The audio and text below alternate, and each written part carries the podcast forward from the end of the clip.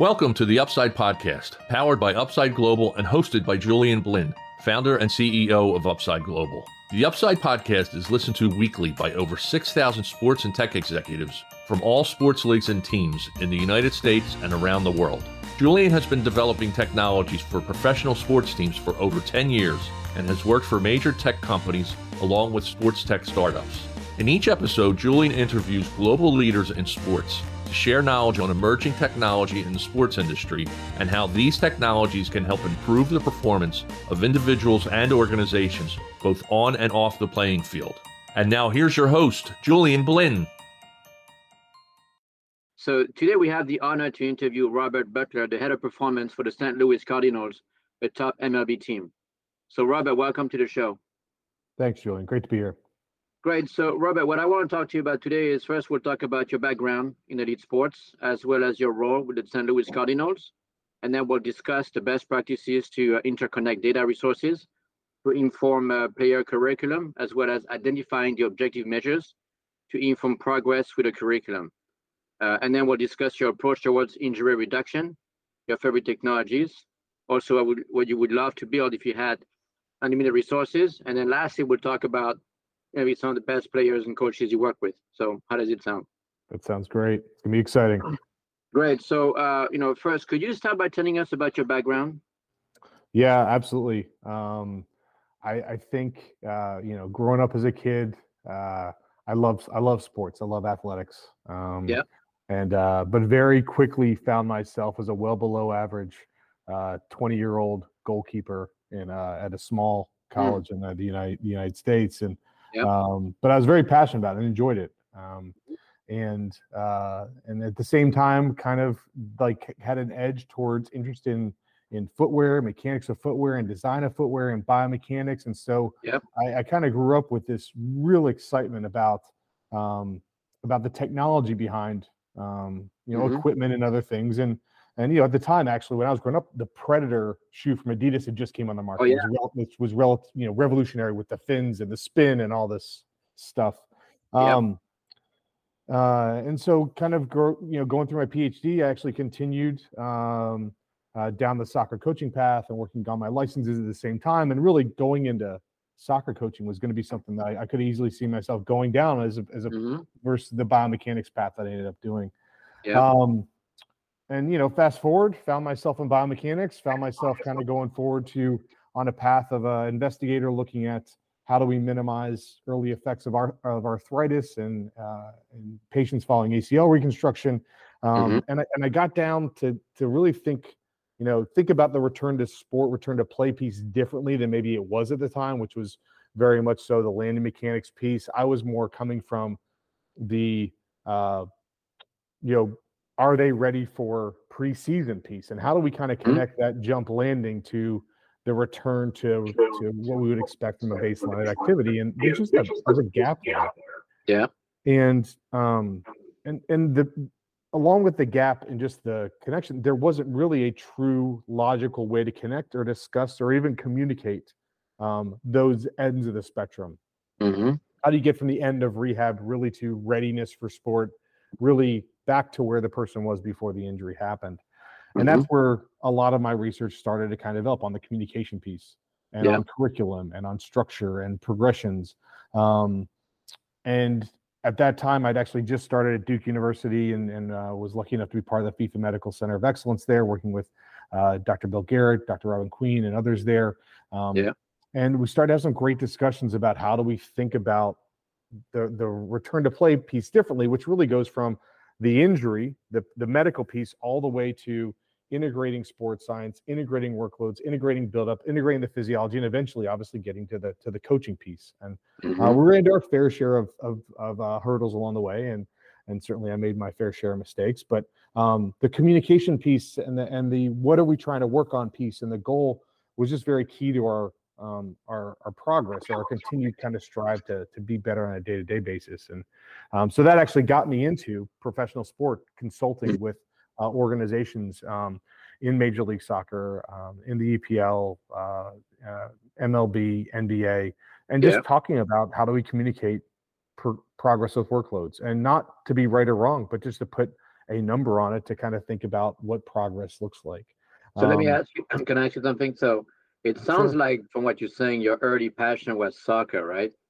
So, and then you ended up working for, you know, a, a top baseball team. So mm-hmm. I guess my question is, as far as return to play, do you see a, a difference how you measure if a soccer player versus a baseball player is ready to return to play? Yeah, it's very interesting part of my transition going from the FIFA Medical Center of Excellence, where we're really focused on lower extremity injury primarily, um, mm-hmm. And then thinking about the consultant work I was getting, and the majority of the consulting work I was getting, while I did a lot of sports, it was actually in MLB consulting for yeah. three teams at the time um, yeah. during my final years at Duke. And you know, the interesting thing is the actual measures are the same, or mm-hmm. I'm sorry, the actual measures are very different.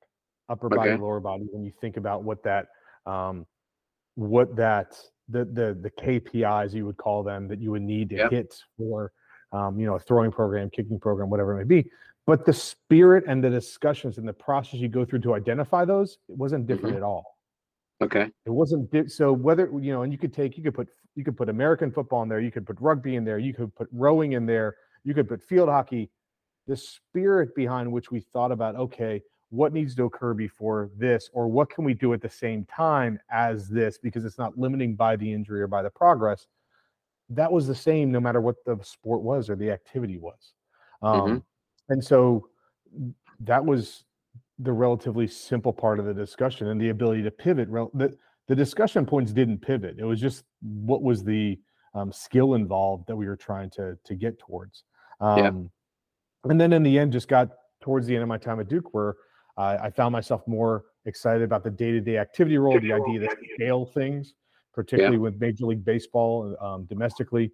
Um, it's one of the few sports that really has a true academy type model. When we think about the 16-year-olds we see over at the Dominican Republic academies, up to yeah. our Major League squad, and thinking about that scale, thinking about that structure, thinking about that curriculum, um, and then the opportunity to join the Cardinals in 2016, and uh, have been very honored to, and uh, and uh, privileged to do so since then.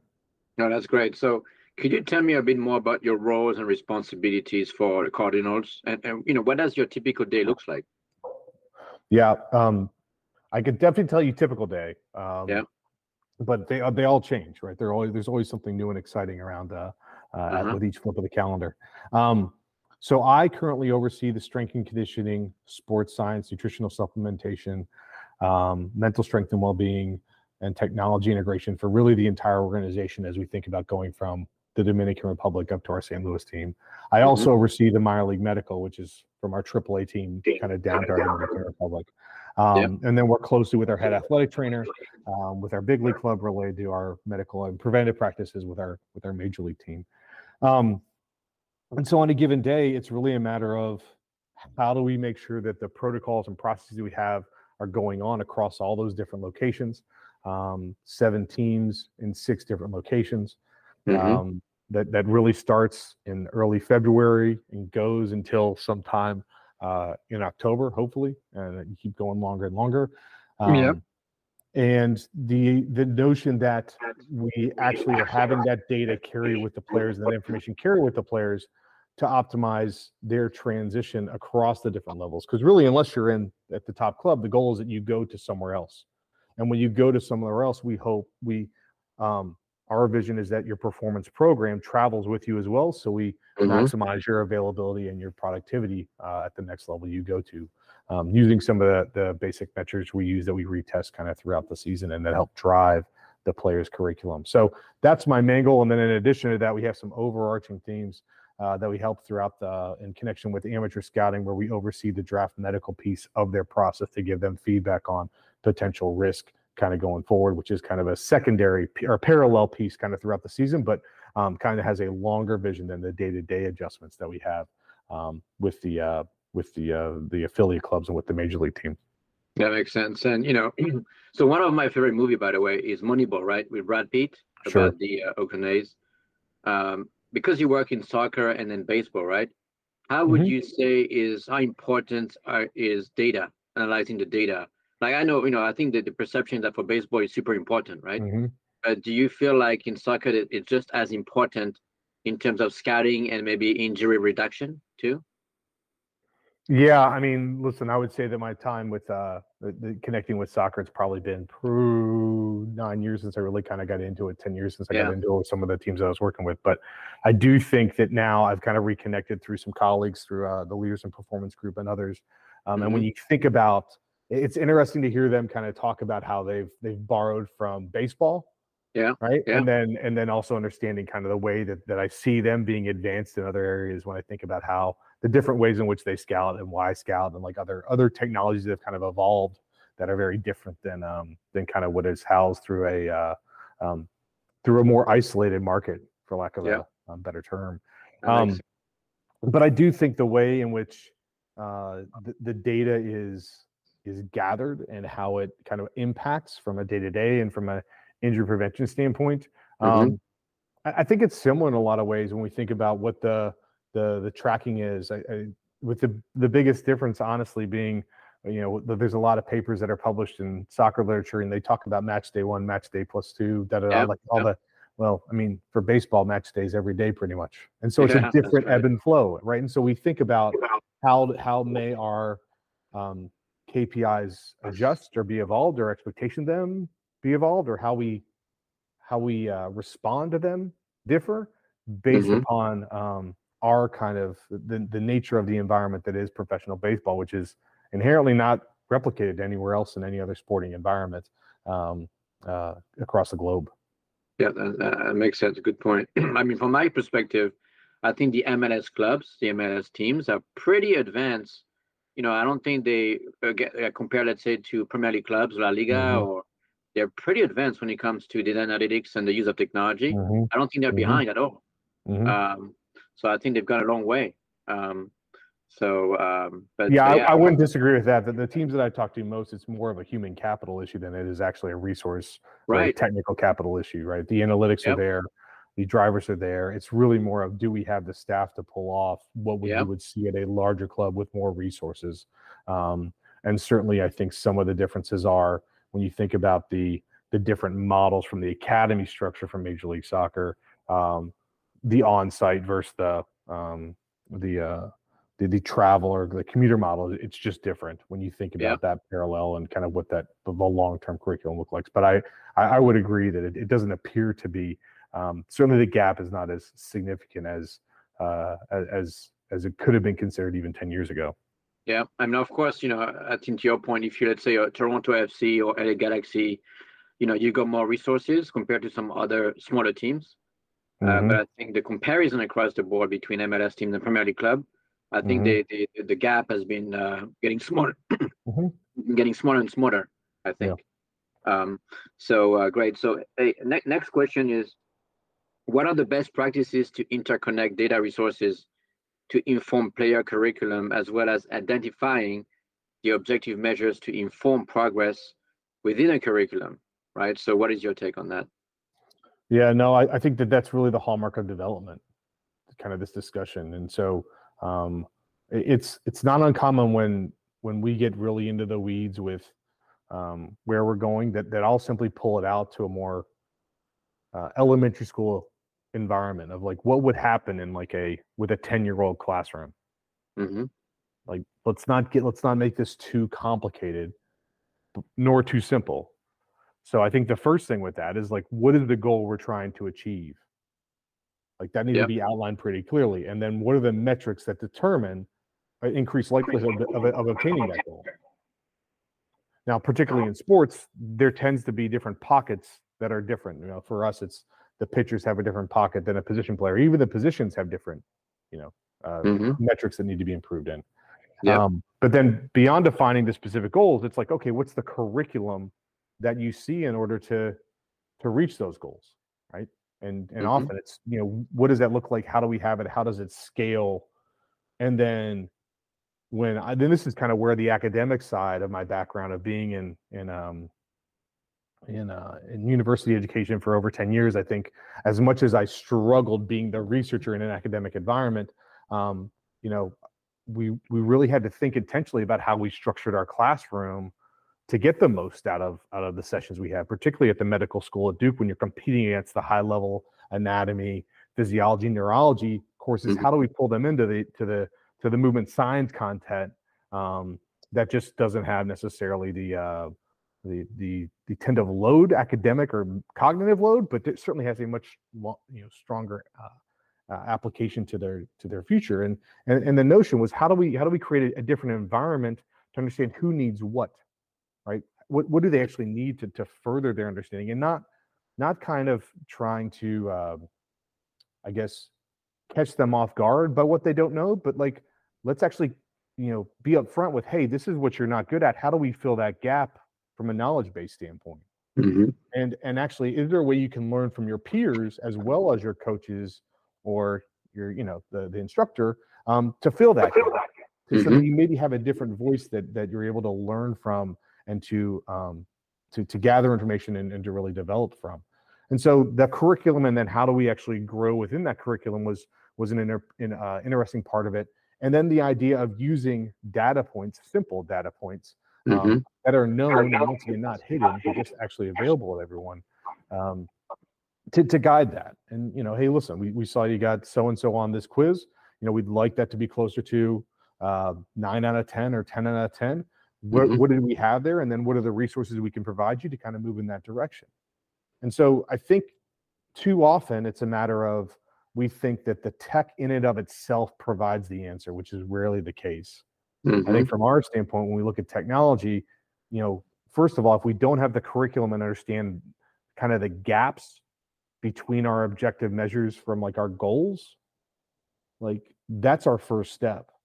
And knowing that if we have a gap here, that technology can help us fill in a more objective, time efficient, um, and transparent way to optimize the players and the coach's success related to that learning efficiency, then, then that's a win for us.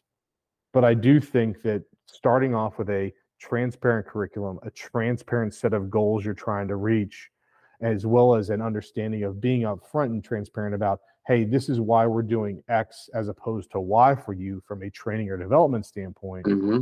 Really, op, you know, that's the way um, to really think about how to optimize leveraging information to support the overall curriculum. So not necessarily, so it's really kind of intertwined as opposed to kind of being this this different thing entirely. Um, yeah, and I believe that, that, and I believe sometimes when it, when the connection's lost, is because we we simply aren't open enough to the to the uh, end user or the player about, hey, listen, like this may not be the answer all the time. We're still trying to figure this out ourselves rarely in all things is or rarely in things related to development or learning is there sing, is there one simple answer that works for everyone but you can yeah. have a best answer that tends to work but then make adjustments if that intervention or resource kind of isn't affecting this player or student the way you would have expected mm-hmm. yeah no, that's a that's a good point. and i think what you just said about defining the goals early on like what are you trying to uh, achieve right i mean what metrics are you trying to achieve and I mm-hmm. feel like sometimes this is my my opinion, right? But I feel like sometimes the teams are not always spending the time to identify the goals. Mm-hmm. And when it comes to technology, they want to say, "Oh, I want this, I want that," but they're not really thinking about you know what KPIs, what goals they need to achieve, right? Based yeah. on that. Yeah. Uh, yeah, it's actually it, it, I I try to go away from using the term KPIs to be honest yeah. with you, just because yeah. I think it actually it's just goals.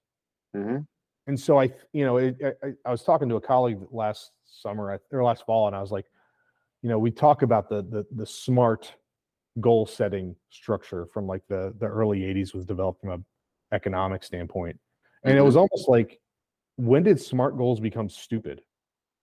Which is, you know, a little little slang there, but like, if you go back to the fundamentals of having a smart goal setting structure, if you do that very well, then you can worry about the next step of what goal setting is. Mm-hmm. But when we think about specific, time sensitive, attainable, like measurable, if you're doing that, you're in a very high level of practitioner currently. Mm-hmm. And then if you have a curriculum that intertwines that, it's even at a different level of kind of application integration.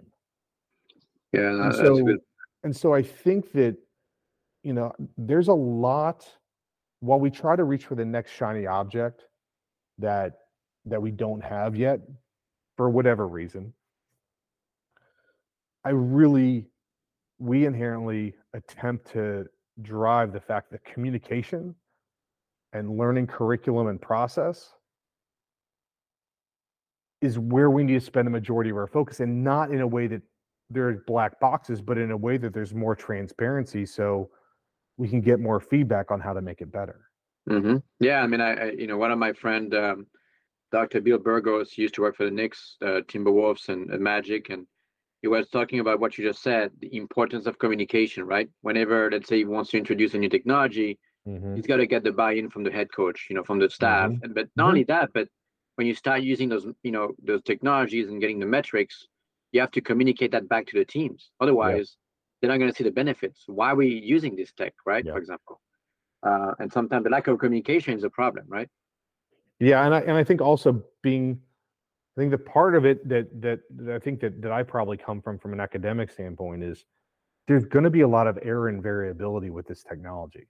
Mm-hmm. And as opposed to running from it and thinking it's perfect, let's identify what it is.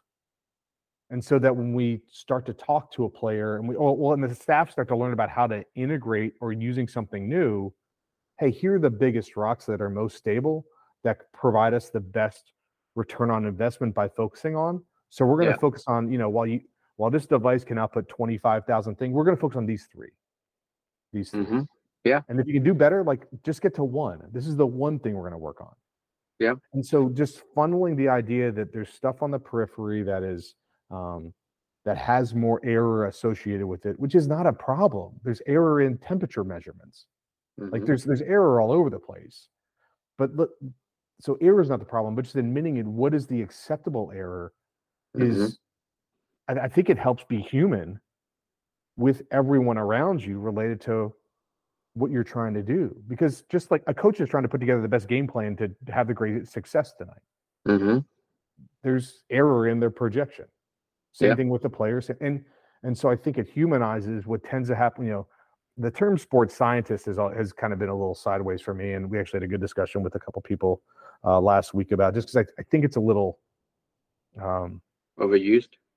I don't know that overused, but I think it it tends to come with a level of um, a, a level level of like uh, just what's the term I want to like it comes at a level of just um, like almost over like an above the coach because they're a scientist. Oh yeah, okay, that's and, what you mean. So it, it's almost like they've jumped from a practitioner to being this like uh, this supervisor, and that's not you know. So it's really when you think about what sports science is, right? And so it, it I, I, think the term scientist in a um, it's actually one of the things that we've the words we've used and the way we've we try to um, discuss staff um, uh, titles is, has been something that's that, that that we take probably more time than than, than others do because because we because the worst thing that could potentially happen to us staff members for us to give them the wrong title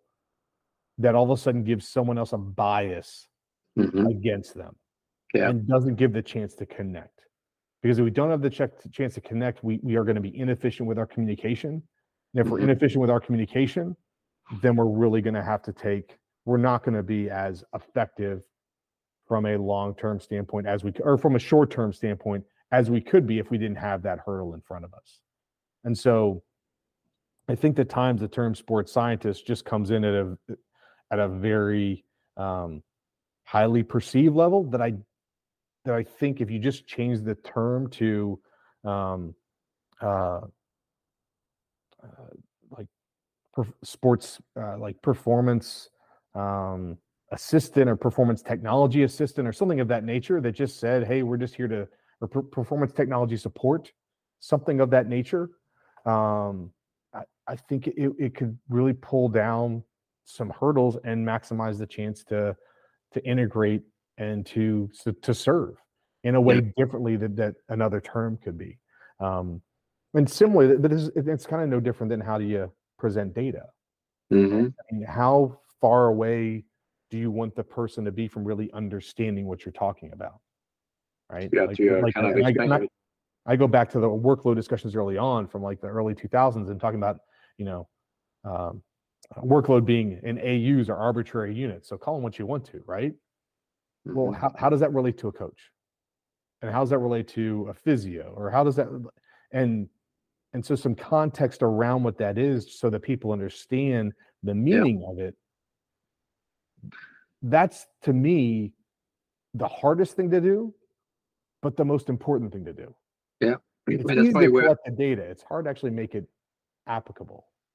Well, I think it goes back to communication, right? I feel like sometimes that's where some of the vendors or tech companies they fail to art- articulate or make it, you know, um, understandable uh, Mhm. for the coaches and different people Mhm. within the organization because they speak different Mhm. languages, right? Mhm. Um, Yeah. and that's why they don't spend enough time working on that. I think. Yeah. Right. Yeah.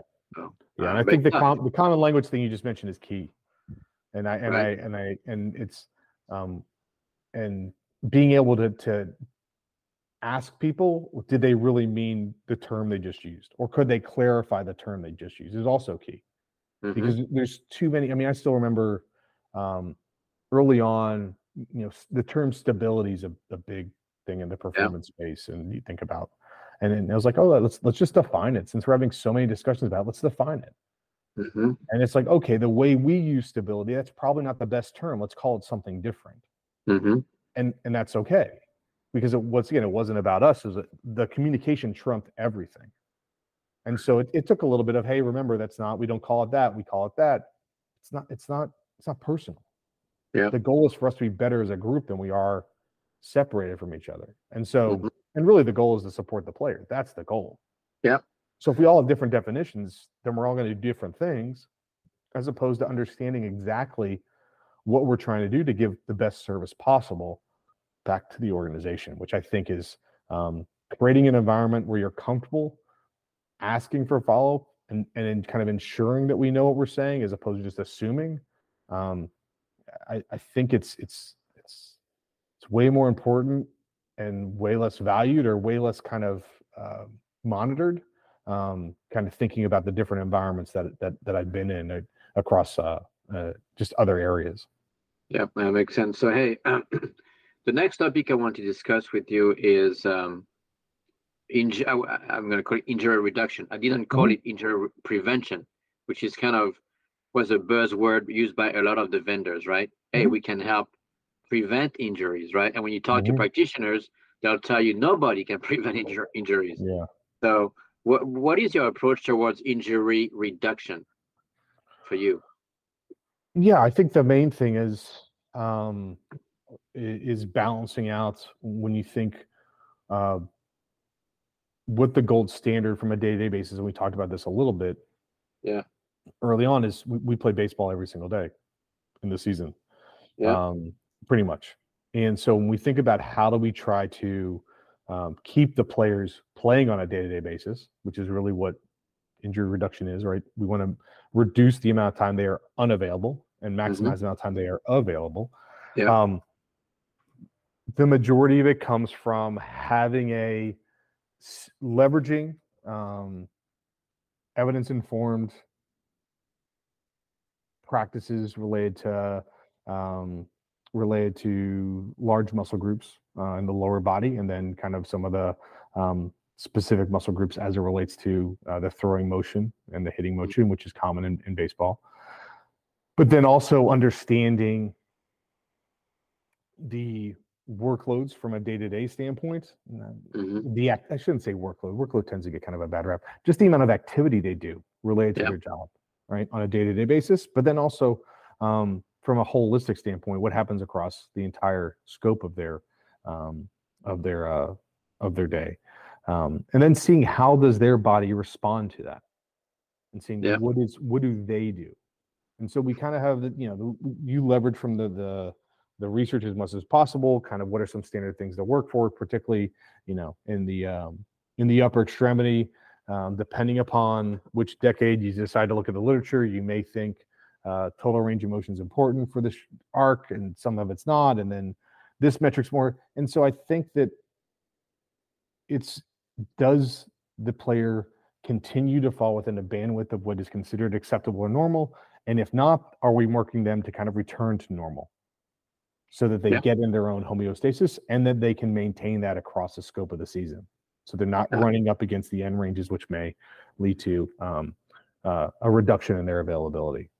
And so global programming from a from a um, from a you know our our first line of injury reduction is our strength conditioning program mm-hmm. and so a lot of what goes into that is our um, is our is our baseline testing to understand that what is the general way in which the players move in order to inform what's our best way to kind of progress their movement loads um, kind of in our controlled manner and then kind of also to give them some um,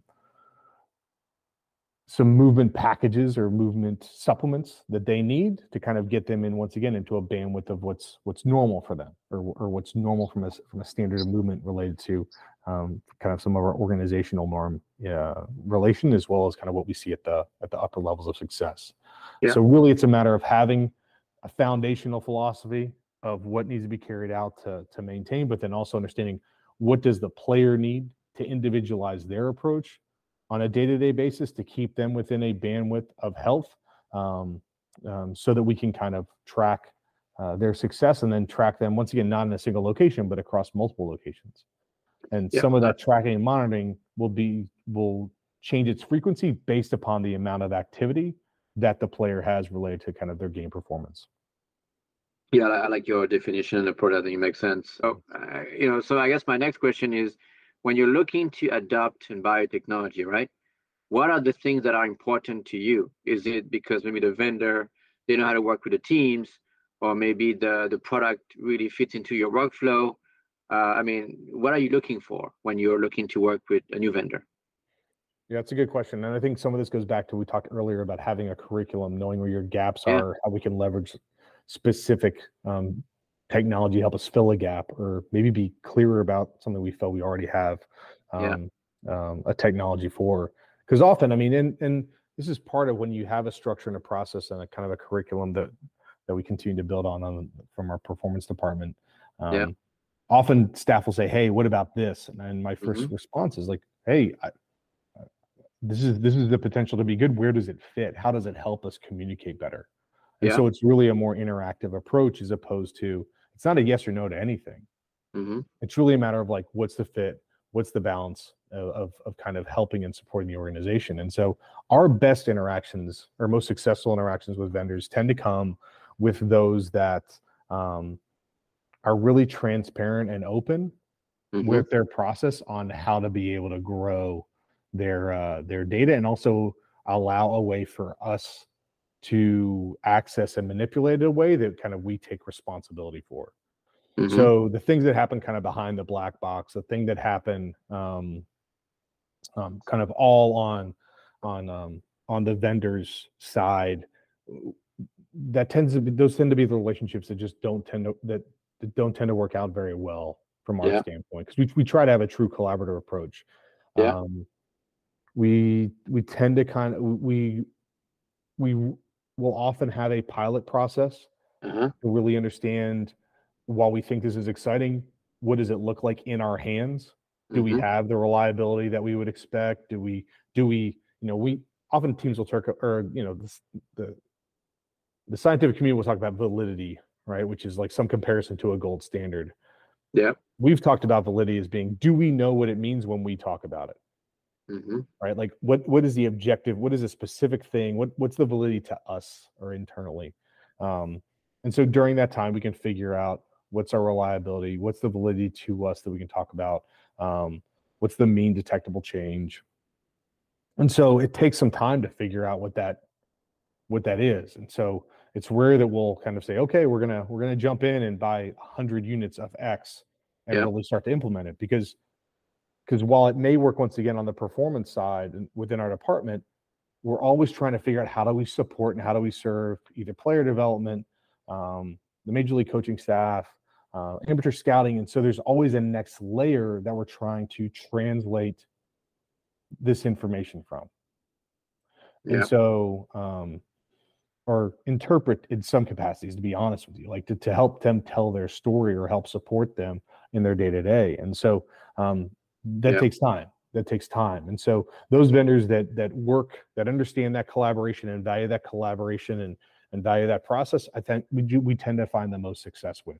Um, those that have said no, the, the product's finished and, and we're good, that it, it we tend to struggle a little bit more with because um because we've it's I don't know that we've I can't remember the last product on the performance side that we kind of bought and plugged and played and we're done with it. Yeah. It's, so you it's, really have to. You, so you want to work with companies that really understand. They're willing to work with you, not just hey, here is the product, but they really want to understand your pain point and, and work with you, right? Yeah, just understand the workflow and yeah. have a dialogue about how do we how do we grow? How does this get better? How does this best support? And um, and what is the how does the feedback biofeedback process look like to think about this fitting into either aren't you know curriculum within the performance side or even kind of you know working into the player development side as well. Yeah. Uh, it makes sense. And of course if if you find out uh, that maybe a particular vendor works with some of your direct competitors meaning teams mm-hmm. or a large number of teams that's also i guess an indication that you know what maybe we need to use that as well. Maybe or maybe not right? Uh, but that's maybe uh could be a factor too right? Yeah there's no doubt that success leaves clues and right. so I think that that is certainly something to pay attention to. But I, there are also, te- just like in any sport, there's always teams that tend to have 10 of everything. Yeah. Um, yeah. And, you know, while that's helpful and, you, you know, teams are certainly able to, to, uh, to help it, we, uh, you know, I, I go back to, um, to the quote in, um, in the, uh, the All Blacks book, Legacy, that mm-hmm. talks about really, you know, a lot of high performance is learning what to say no to. Yeah. And so, you know, and I think it's it's you're more efficient in what you say no to when you understand what your curriculum is, what you understand your goals are, and then how do you make your decisions and know where your gaps are that that can better support the overall process. Mm-hmm. And so. I think yeah. that some of those pieces kind of help themselves. And so while it's always helpful to, it's potentially there can be a potential of having more. I think there's also a, a lot of knowing what what you are working towards as opposed to everything being on board. Like it's good to review everything, but you know, without you know, there's but I think efficient you know, groups tend to have a process they work through um, that's that's established and they know that kind of gives them their north star on a day-to-day basis. Yeah, and also you know, going back to your point earlier, if you're a, a limited number of staff and you keep adding devices, that's a problem, right? Because you don't have mm-hmm. enough staff members to support and, and use those devices, right? Mm-hmm. So, mm-hmm. that could become a problem. Uh, mm-hmm. Uh, depend on the size of your staff, right? Yeah, no, and, and I think that some sometimes the staff just don't love it as much as the person that recommended it, mm-hmm. and and that's it's not good or bad, but it's an understanding of th- rethinking. Okay, what are we here for? What's our purpose? You know, what you know, who's going to champion this to really yeah. give it enough legs for us to figure out what this means or doesn't mean. I still remember the first time we brought in a wearable device, and yeah, and uh, and we had a staff member said, "Oh, we don't believe in it anyway." And I said, "Hey, well, wait a second. I'm not sure. I mean, we believe it enough to buy the devices to really learn about them more. So there's some like, you know, in, intellectual investment here to, mm-hmm. to, to discuss. And so let's let's give it time to have curiosity. And and in the end, and some of that I would say is more of a a failure on my part of thinking about okay, um, because I'll be the first to say, you know, it's not that we not that we have validity and you know 95% of things but here's a couple of things we really want to anchor on to kind of drive some discussions um, to, to see how we can support the uh, the players and, and staff at a, yeah. you know beyond just the department so um, you know a lot of that is is really um, being you know showing patience in the messaging as you bring things on to give time to learn um, about how this can this can uh, impact and support the the organization and, and the specific parts of the organization yeah, that makes sense. Hey, uh, last two questions because um, one of my first question is, or next question is, if you had unlimited resources, money, engineering resources, staff, what would you build as far as technology and why, or what system would you build?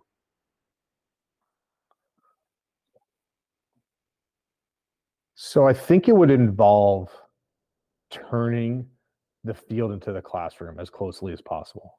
Mm-hmm and you know you've seen some of it now related to whether it's the portable monitors um, I, I i would encourage the portable monitors are a thing but i would also support that just hearing and listening is a is is a piece as well um, because i mm. think at times if, if you if you even think about the majority of our spaces they're outdoors um, you know, if you're in basketball where, where it's indoors, there's usually someone practicing next to you, unless you have the gym all yourself. Um, Mhm. But the, knowing if the person has listened enough and actually interpreted it correctly, whatever was said. And so it would be a place where we had the resources that have an active teaching environment right where the teaching need to happen.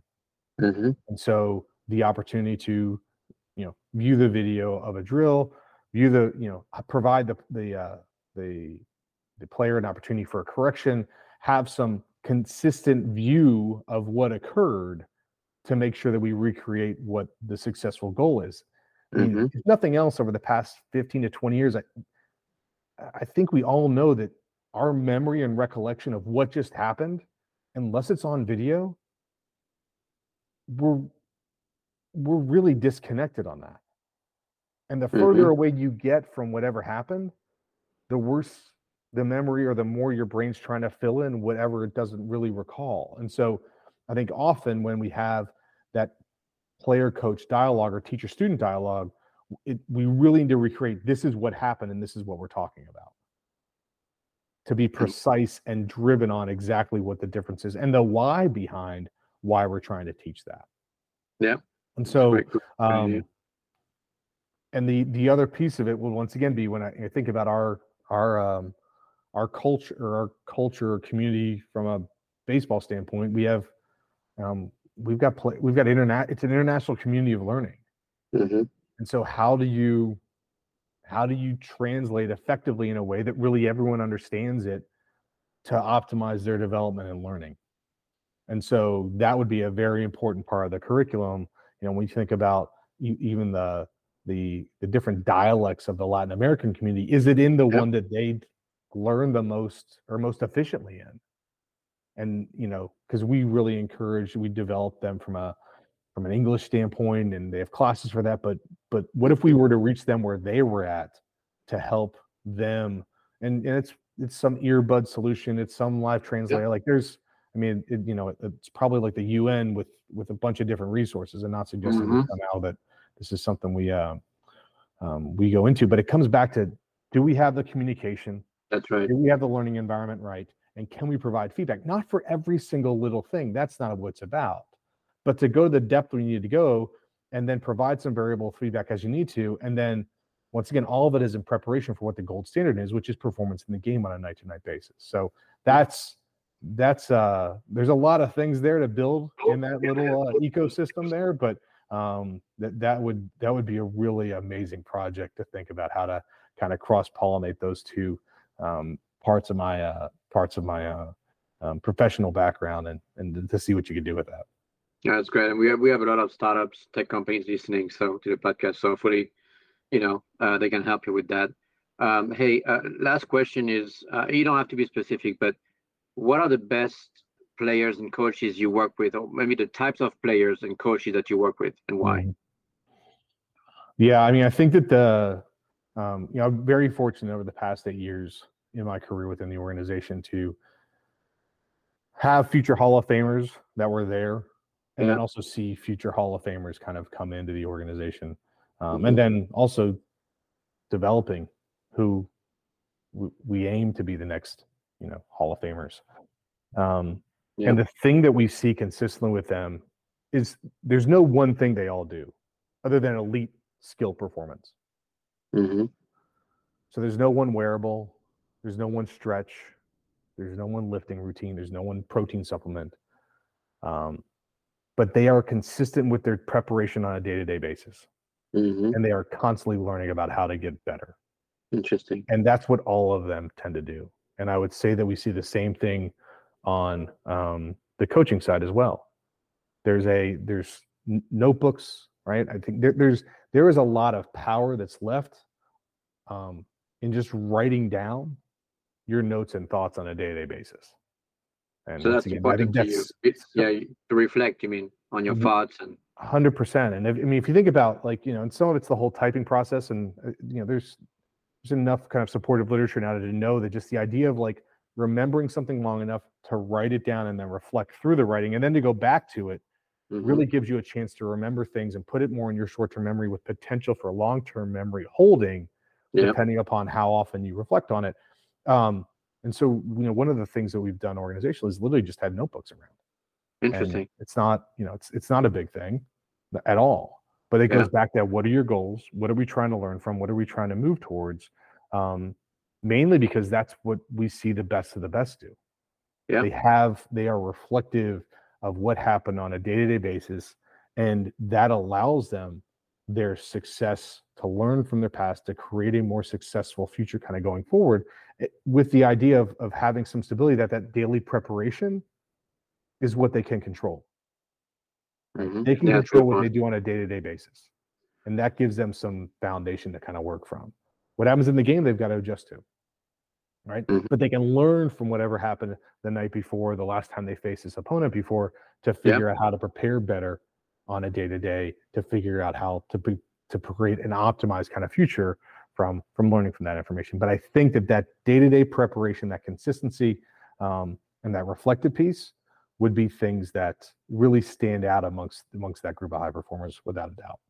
Oh, that's funny, man. Because that reminds me in soccer, right? I remember watching the think it was a PSG game, and the, the soccer coach for PSG was just having a, a notebook, and people almost like you know made fun of it. But I think it, it, it's a great tool to help remember. You know what? Next time you play that team, mm-hmm. let's think about you know the way to play them, right? Mm-hmm. So it's it's super important, um, and I think people forget that it's a it's a great philosophy to have. So um, I, I, we are overstimulated with information now. There's no doubt about it. Yeah.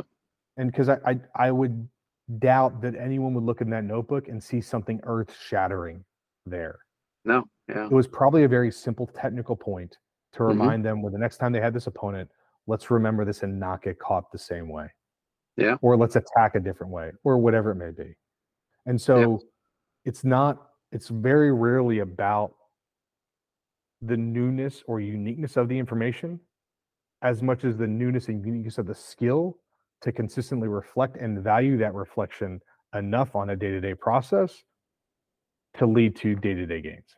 Because that is you know we we we, we kind of talked i was down with some of our younger players last week in similar discussion and it's like listen the recipe is not hard.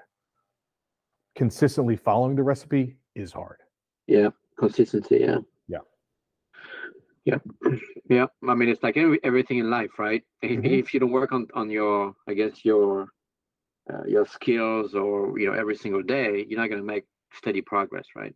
So. Well and and not to bring it back but it's it's about the goal setting right? I think yeah. that the you know when you think about the goal setting and the process for that there's going to be something different that, that other that the game or your coaches see about you that you may not want to work on. Right? Yeah. like if i'm a if i'm a really good um i mean just i'll go back i'll go back to um you know, I, I loved when, when I was a very well below average goalkeeper, I loved, I loved to work on my distribution. Because mm-hmm. I, I, because I was above average at it. It's the only thing I was above average. I hate working on crosses. Yeah. Because I was 5'11. But it's the, I, the thing I needed was to work on my crosses. Mm-hmm. And so if we were to think about if I go back and rebuild the curriculum to make me a slightly better version of myself, it certainly would have you know, I needed four inches to be Schmeichel. So it, like, you know, there's there's some distance there physically as well. But like what I needed was I needed more of what I wasn't good at and I needed from a development process. And that doesn't mean I take away the things I have fun with or enjoy, but there's a redistribution of what you need to create progress and development. Mm-hmm. And so I think too often the things we want to work on are the things we're already good at. The best yeah. work on the things that they're not good at to make them better and not limiting factors related to their success. Mm-hmm. Yeah, that's a great, great, great point. So, look, we we are at the end of the the podcast interview, but I wanted to thank you for your time today. Great insights. Thanks, Julien. Appreciate the time. Thank you. Thank you for listening. To access past episodes and other research, articles, and analysis of sports technology, please visit our website, theupside.us. Subscribe to the Upside newsletter and receive full access to our sports tech business letter and website. Royalty free music is provided by ibaudio.com. The Upside podcast provides timely insights and interviews with global leaders in sports technology. Until next time, keep looking to the upside